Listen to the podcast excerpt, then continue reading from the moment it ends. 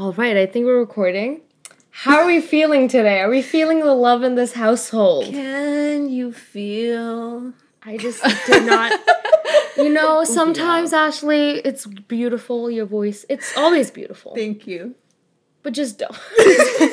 I'm just joking. I'm just joking. You're great. Don't worry. Anyways, Anywho's. Uh, what are we talking about of today? love, what are we talking about today? Relationships. wow.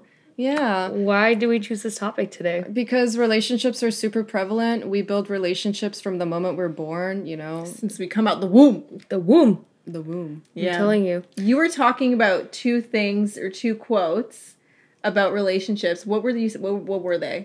Yeah, so there's one saying, um, it's a Russian saying, and it basically depicts relationships or friendships you have with people. Basically, the saying goes, Show me who your friends are, and I'll tell you who you are. So true. And mm-hmm. honestly, I feel like that statement holds a lot of substance, mm-hmm. and I stand by that statement. The second one is a little bit more pertinent towards uh, romantic relationships, but I feel like it can be applicable towards any relationship, really. Mm-hmm. And basically, whenever you get into a relationship, it essentially is a reflection of the type of relationship you have with yourself. Hmm. Amen. Wow. That's deep. Wow. Wow. Wow. Wow. Wow. Is the second one also Russian? No, Okay. it's just some cliche term I've been hearing around, but quite frankly, I understand why it's cliche. Yeah. I think it's it, it, I resonate with that.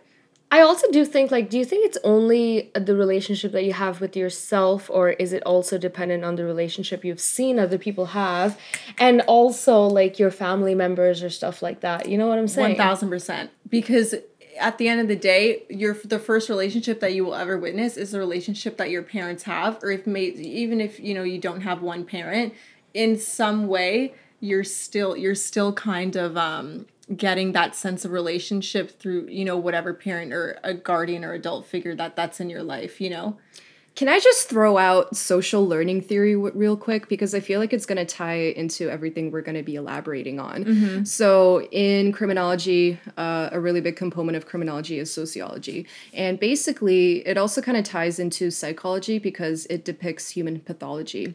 Um, the theory basically explains that you you the way you develop behaviors is dependent on your observations so the mm-hmm. type of family that you're raised in and the type of dynamic that's there is going to bleed into the type of relationships you will then you know develop with other people yeah It honestly comes down to nature versus nurture at the end of the day. It's Yeah. like a combination of both. that mm-hmm. symbiotic relationship Yeah. totally i always say behavior is learned you know like it yeah. really is Even in the animal kingdom, if you see like birds when they're born, they don't know behavior. They see their parents and stuff like that, like song learning, stuff like that. Social bonding is a big thing. yeah Um, I think social bonding in like a lot of experiments and stuff has been done because it's kind of like a learned thing, you know? It's it's something that's I mean, we could be born with for sure, but it's it's like nurtured yeah over time. yeah It actually ties into uh, social bonds theory, which Yeah. also kind of goes hand in hand with deviant behavior, um, well being, and just general human psychology. Basically, the theory argues that when you don't have sufficient bonds with people in your society or ties to your community, you are more inclined to end up, I guess you could say, diving into very detrimental behaviors, which can then result in deviant pathology, um, crime, uh, or just that general disconnect, which can then lead to depression and unfortunately suicide. Totally. Yeah, that that's so so true, so real, one thousand percent. So I guess going off of that and kind of moving into you know when you starting are starting out relationships, you know, with your family, with your friends. There's there's different attachment styles that we can kind of um um, Pinpoint. pinpoint exactly. So the three attachment styles: there's secure, there's anxious, and there's avoidant. Mm-hmm. So I feel like they're honestly pretty self-explanatory for the most part. So secure is basically you you feel safe mm-hmm. around the people that you know you you're in relationship with. Anxious, you're just worried. You're more anxious, you know? So for the first two, like secure and anxious, it could mm-hmm. be parental, it could be Oh, yeah. friends and loved ones, anyone, right? Essentially. Research suggests that the type of relationship you have with your um, primary caregivers is really going to build the foundation of the type of um, attachment style that you may develop further on in your life. Totally. And then anxious, which is the last one, I think is the most unhealthy one. Um, you're basically just, or did I say anxious or avoidant? Yes, you said anxious. I said anxious, so yeah. right? I meant avoidant. I caught myself. right. I was like, wait a 2nd avoidant. Um, yeah, that one you basically just avoid relationships altogether. It's like you almost stop a relationship before it even starts because you just assume it's going to end anyways. You know? So like w- this this is going off on a tangent. Not really, but would you consider incel behavior avoidant or avoidant would be just like someone who doesn't want to be in a relationship?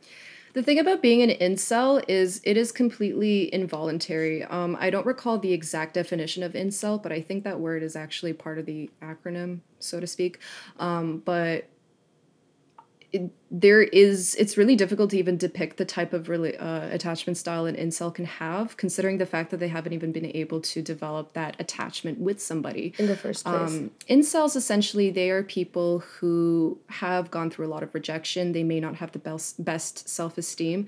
And as a result of that they don't handle the rejection really well. And it kind of just manifests into this vile hatred towards usually women but there's also femcels so that can also be applicable to other to the other gender um, yeah So it's kind of like they're also projecting their inner insecurities oh absolutely onto others, right? yeah. It's it's actually a very dangerous community. I know Reddit has had to take down our incel, which is one of the They had that? They did, and Jeez. the main issue, like I understand that there should be a support group for people who do struggle in the dating pool. It's difficult, especially in today's day and age, with all the standards that men and women both have to attain. Um, however, this community would perpetuate so much hate um, and animosity towards women. They also supported the idea that women were not equivalent to men. Just, you know, it, it was very misogynistic. Mm. Yeah.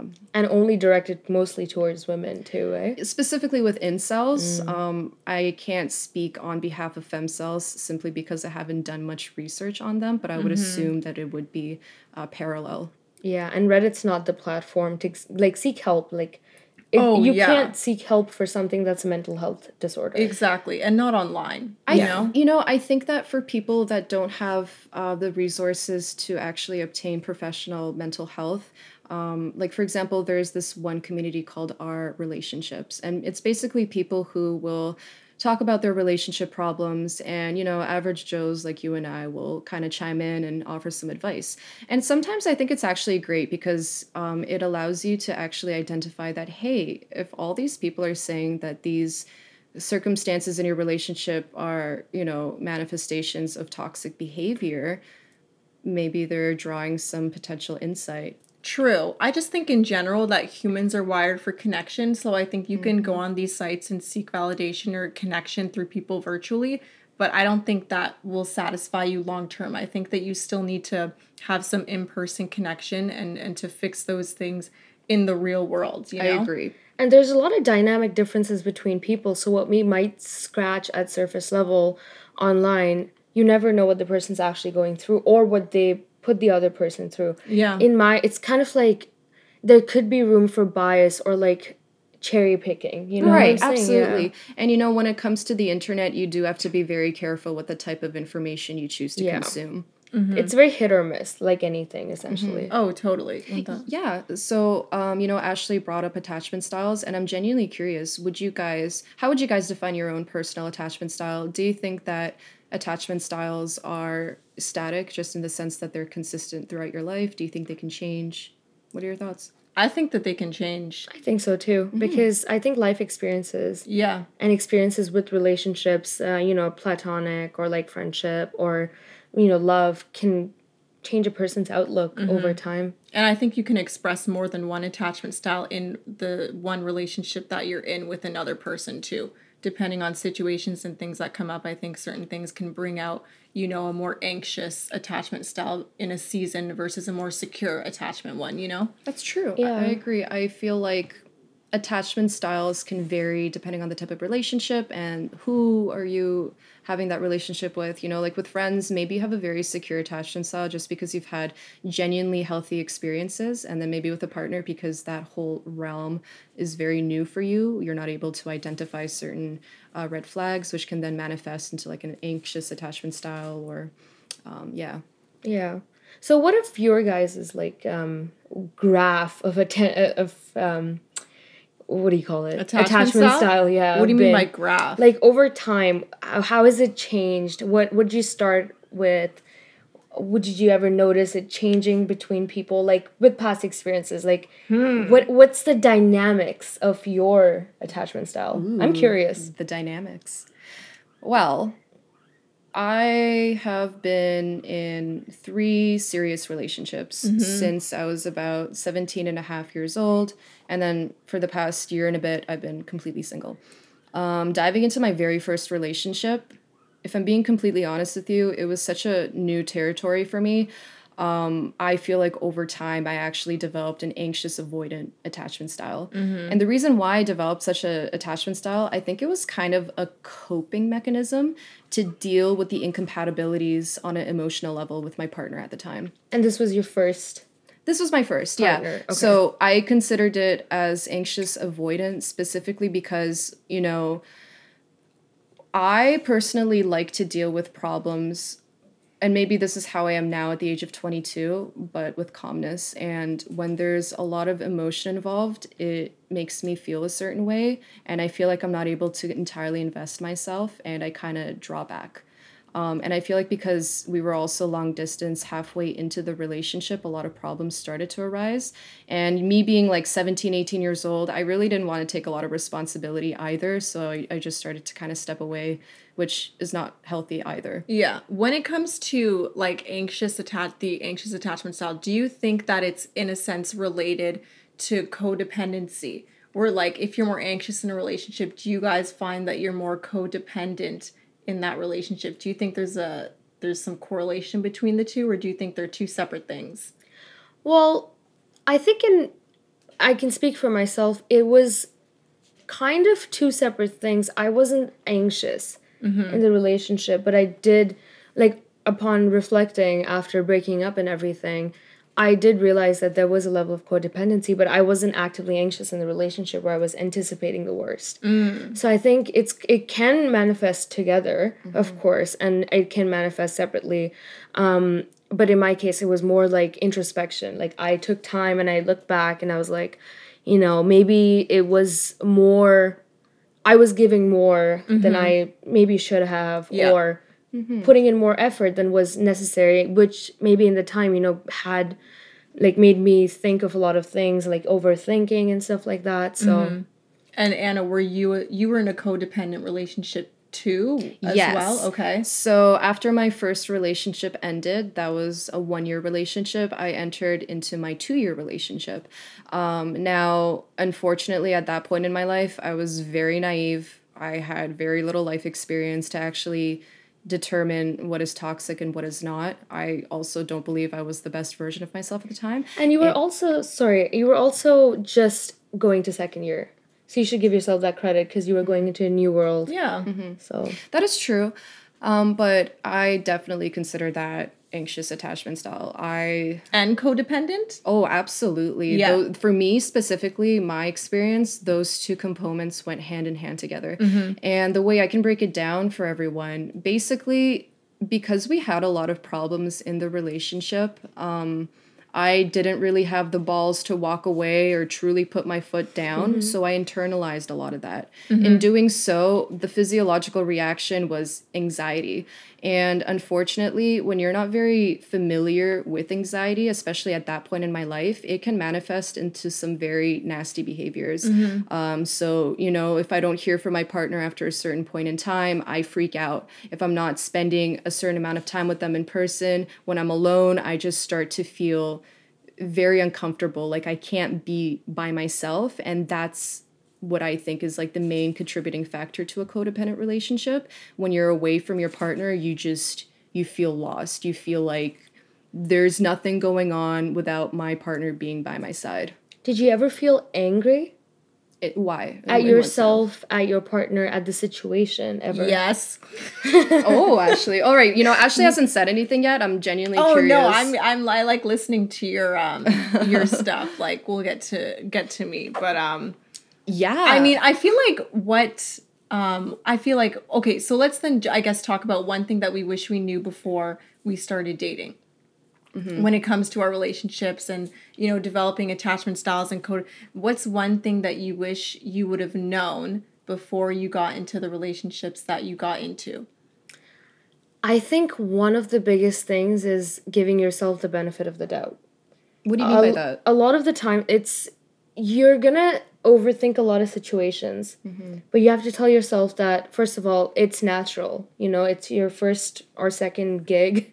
And you know you haven't gig. it's your second rodeo first rodeo you just haven't experienced it. But you know all these like negative thoughts or like um you know overthinking like what this person is doing whatever. You have to give yourself the benefit of the doubt that you're not losing your mind essentially. You it can feel like that at that point of time but with relationships when you're getting into something new with anyone at any point of time you have to kind of expect to give yourself the space to acknowledge the feelings and not push it away. Right? Like i think that was one of the biggest things for me. Um and i also think like for me even though i thought communication was there i wasn't communicating with myself enough and listening to yourself is a very big thing. It comes back to the benefit of the doubt you know? Mm-hmm. Of course people do wrong things like you know it's like it takes two to tango essentially.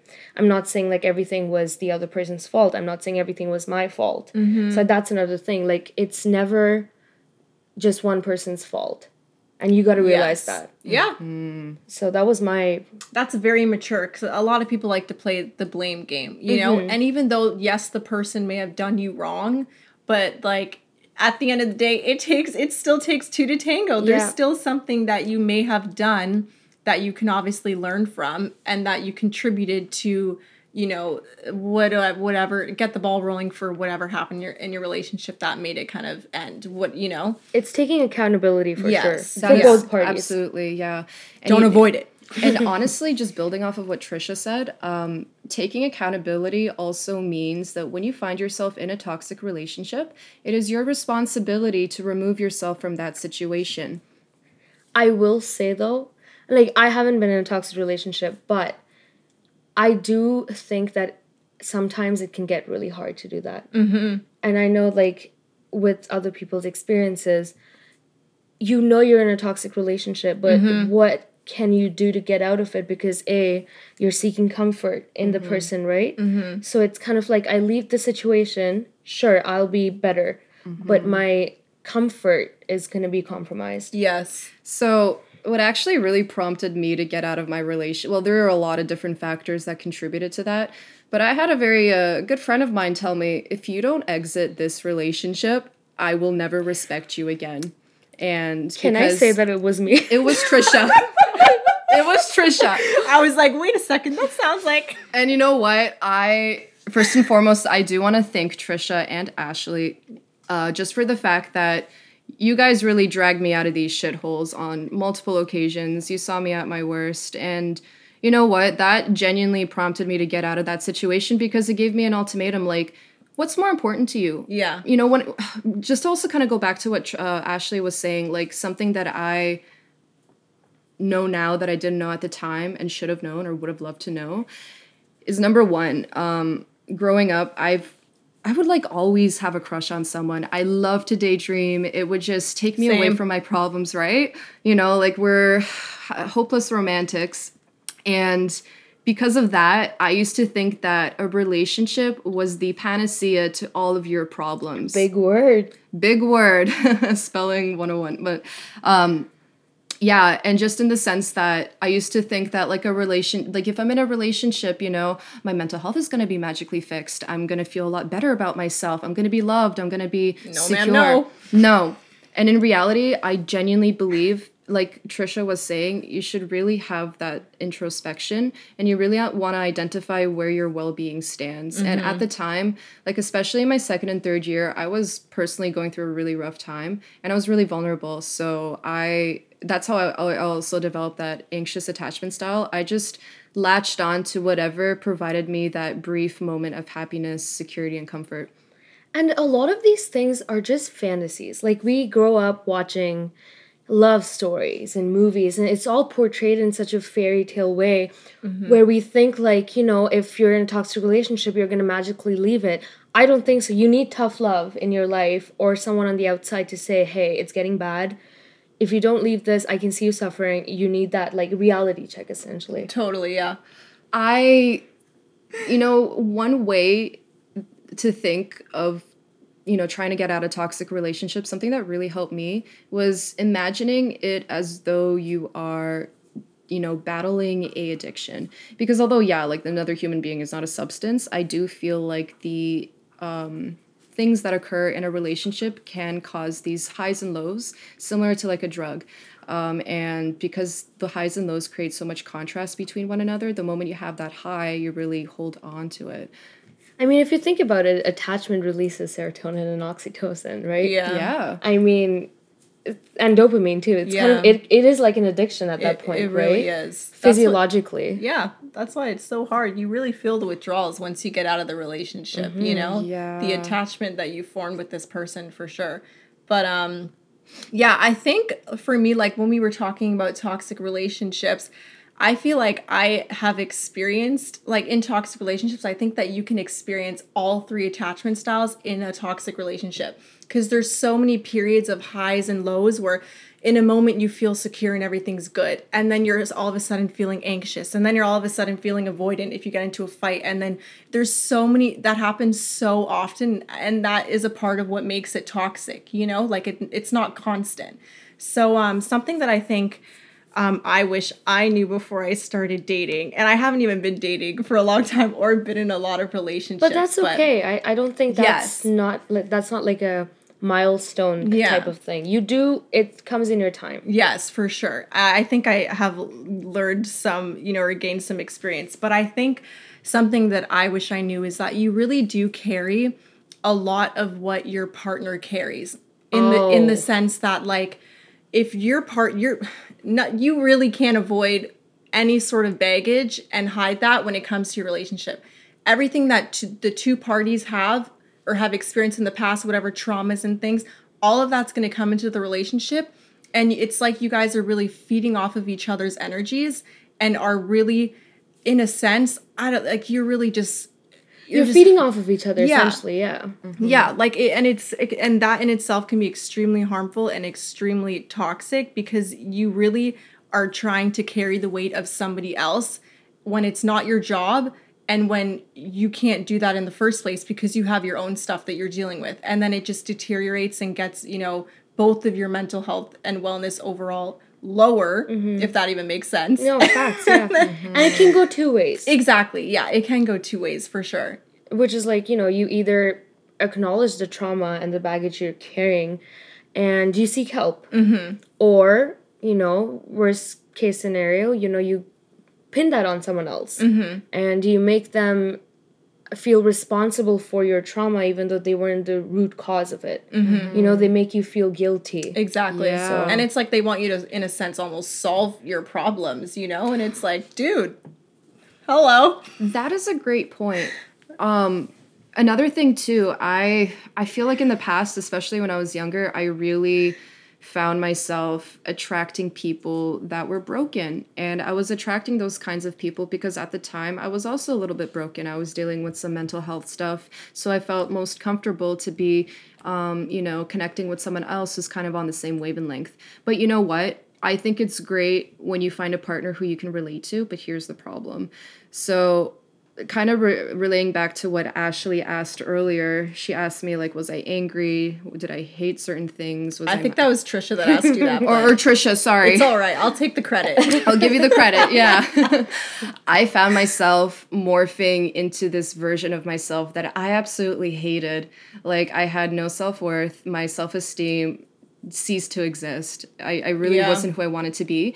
And kind of looking back, like if we apply social learning theory and you're in a codependent relationship, you're with that person 24 7. So you guys kind of start to take on each other's traits. Mm-hmm. You know, even living with roommates, I feel like I've developed some of their gestures, I take on some of their sayings, and that's what happens in a relationship too. Yeah. So, mm-hmm. you know, I'm not saying that the person I was with was worse than me or I was worse than them, them, but because I was in such a vulnerable state, um, and because I relied so heavily on them, my I kind of merged my identity with theirs, and in doing so, I started to develop and inherit their traits too. Yes, and they may have inherited some of my nasty traits because hey, I'm human. I'm not perfect. Yeah, and I think that's why it's so important moving forward to like be very mindful and conscious of who you get into relationship with because you are going to be picking up some of their traits and so that can really have an effect on you you know maybe not in the moment but down the road like it's it's going to affect you one way or another so I think um, so. With all of the knowledge that we've now gained, moving forward, what is a red flag that you guys um, are now able to look out for? Like, what's one red flag that that you you have when it comes to that? Uh, so there's quite a few, but the ones that really stand out to me. Just one. Oh, just one. Yeah. yeah. um, how the individual treats other people in their life. Now, that's not only applicable to romantic relationships. So, for example, even with a friend, if they talk poorly about all their friends or all the people in their life, what do you think they're saying about you when you're not around? That's a great one. Big that, fact. That's such a big one. How about you, Trisha? Um, I kind of wanted reframe this and instead of red flag because this is how my mind works but instead of red flag something i actively have been looking out for is someone who can be vulnerable with you mm-hmm. and share stories and you know experiences that you both can talk about be like hey i experienced this too and oh i experienced it and this is how i worked through it mm-hmm. so you in the in the long run you can both work on issues should they arise. Mm-hmm. you know with vulnerability there's a lot of things that you share like in the while talking about all these experiences um, that you've had. So i think it gives you an insight because you know with my current relationship uh, one of the first things we did was talk about how what we got out of. And it there was a lot of parallels you know just talking about what things were wrong and what thing what what what right things happen in the relationship is so important because so important. You can Facts. avoid the bad shit. Mm-hmm. And you can have a conversation about things that you know w- were potentially my fault or oh, the yeah. other person's fault. First date, bro. That's the question I'm asking you. so, what kind of baggage do you bring? what? Why did your last relationship fail? It, that's such an important question, though. Yeah, I is. seriously think it is. Yeah, but Can you own up to it? You know? Yeah. Anyways. But at the same time, it, a pet peeve for me is when I meet someone and they just ramble on and on about their but i feel like there's a difference yeah. i think there's a way that you can do it in a mature and respectful way mm-hmm. Absolutely. versus like a okay bro like i don't want to hear about your all your mm-hmm. past relationships mm-hmm. and hookups and stuff like i'm you know there's so a fine line because a, you don't want to hear about the other person's nasty business. Yeah. Yeah. Like who where you hooked up, which yeah. hotel no. Oh, that stuff especially. That is a huge red flag in my opinion. Like I don't want to know those nitty-gritty details Definitely on the first not. day of meeting you. Yeah. But that's mm-hmm. true. Like you want to make sure that that consent is there. It's kind of been, you know, laid out that yeah. okay, we're having this conversation, yada yes. yada. But yeah. I think over time, just talking about it, yeah, know, yes, it's so yes. important. Yeah. And what about you, Ashley? What I was gonna say just being um your true self if i feel like i and i'm i think i'm relating more to this um, when i think about friendships mm-hmm. if i genuinely feel like i have to hide a part of who i am and my personality and i can't be my true authentic self around you i genuinely think that's a red flag because like down down the road long term like they're not going to accept you or agree with you and they may judge you and flip it in your face and you know? I just think that that can be toxic in itself. And it's like hey bro why are we even friends in the first place then? If you're just gonna you know be hating on me half the time it's like dude this isn't a genuine core strong unique i don't know what i'm saying. No, I, I, I, I, was saying unique but that has nothing to do with what i'm trying how to say how can you be friends or even be in a relationship with someone if they hate on you from the get go. Facts. What the hell? and you can't even have a relationship if you guys aren't friends. Exactly. I was just gonna, yeah, I was thinking about that. Because like there's gonna be moments where you're just not feeling sexy. There's not a lot of romance happening, but y'all can just sit down and watch a show you both love, talk about something that you both love, laugh, you know, act like a friend. It's fine. You may not be lovers for life, but you'll be friends for life. Ooh, bars. Like I hard haven't truth. even shaved, man. Like it, Oh, I'm just, I'm just gonna say, like going off of what Anna said, like absolutely, you dating in gotta a pandemic. Can we talk about that for a minute? personal hygiene is mm. there, but certain things take a step back because I could not care less at this point. Stay safe on social dating sites, Yeah. yeah. folks, Yeah. gents and ladies, and whatever you want to be. Yeah. be aware. Just be be aware. woke. Be woke, and um, just know that at the end of the day, Jesus loves you. Okay. but love yourself first because that's important. I'm gonna quickly quote someone, um, the great RuPaul Drag Oh. Race. if you can't love yourself, Haney, how are you? No. Oh, damn. And this is the time Oh. we need to wrap it up. No, I'm gonna finish this. I got the thought. If you can't love yourself, then how are you gonna love anyone else? Amen to that, sister. Yes. You know, the That's thought facts. came. I'm telling you, bro, because you can't accept the love that you're not willing to. Provide for yourself. Yeah. There we go. Yeah. Yeah. Thank you for finishing my sentence. You know, that's that's that's friendship, bro. That's that's true friendship. There All good go. things start at home. Treat your body like a home. Your body is a temple. Anyway, I think we're gonna wrap All it of this stuff is found in the Bible. I'm just gonna throw that out there. I'm gonna throw that Bible at you, actually. Anyways, but I feel like that was um a good summary overall about Mm-hmm. relationships in general. I mean, maybe down the road we could have like a part two and you know talk about our actual experiences if we want or just whatever. But yeah, so Yeah. Or like friendships. yeah, or- just you know, there's. I feel like relationships you could honestly talk about it forever. There's so many aspects and levels to it, and I think there's such a beauty in relationships, and um, just whatever experience that you're going through, learn from it, um, and always uh, be grateful for whatever your experience that you have with whoever you're involved with. You know, because there's always something you can learn and grow from. Because there's never a bad relationship. It can be toxic and stuff. But at the end of the day, if you tell yourself it's a learning experience, that's what you take from life. Everything's a learning experience. Amen. um, bad relationships exist. You know, if it's threatening your life, get the hell out of there. But yes, uh, yes, Trisha, yes. Oh my gosh! But on that note, All right, folks, stay safe, social distance, wear your mask, wear a condom. or, or that too. Yeah, Toronto protection. Public Health says use glory holes. I don't even know what that. I don't know what that is. I don't know if I. You don't need to know that. Okay, I don't great. think we could say that on the podcast if I were to elaborate. So Yeah. Anyways. We'll just leave it to that. Stay Yeah. safe out there. All right, folks. Catch you in our next episode. Bye. Peace. see ya.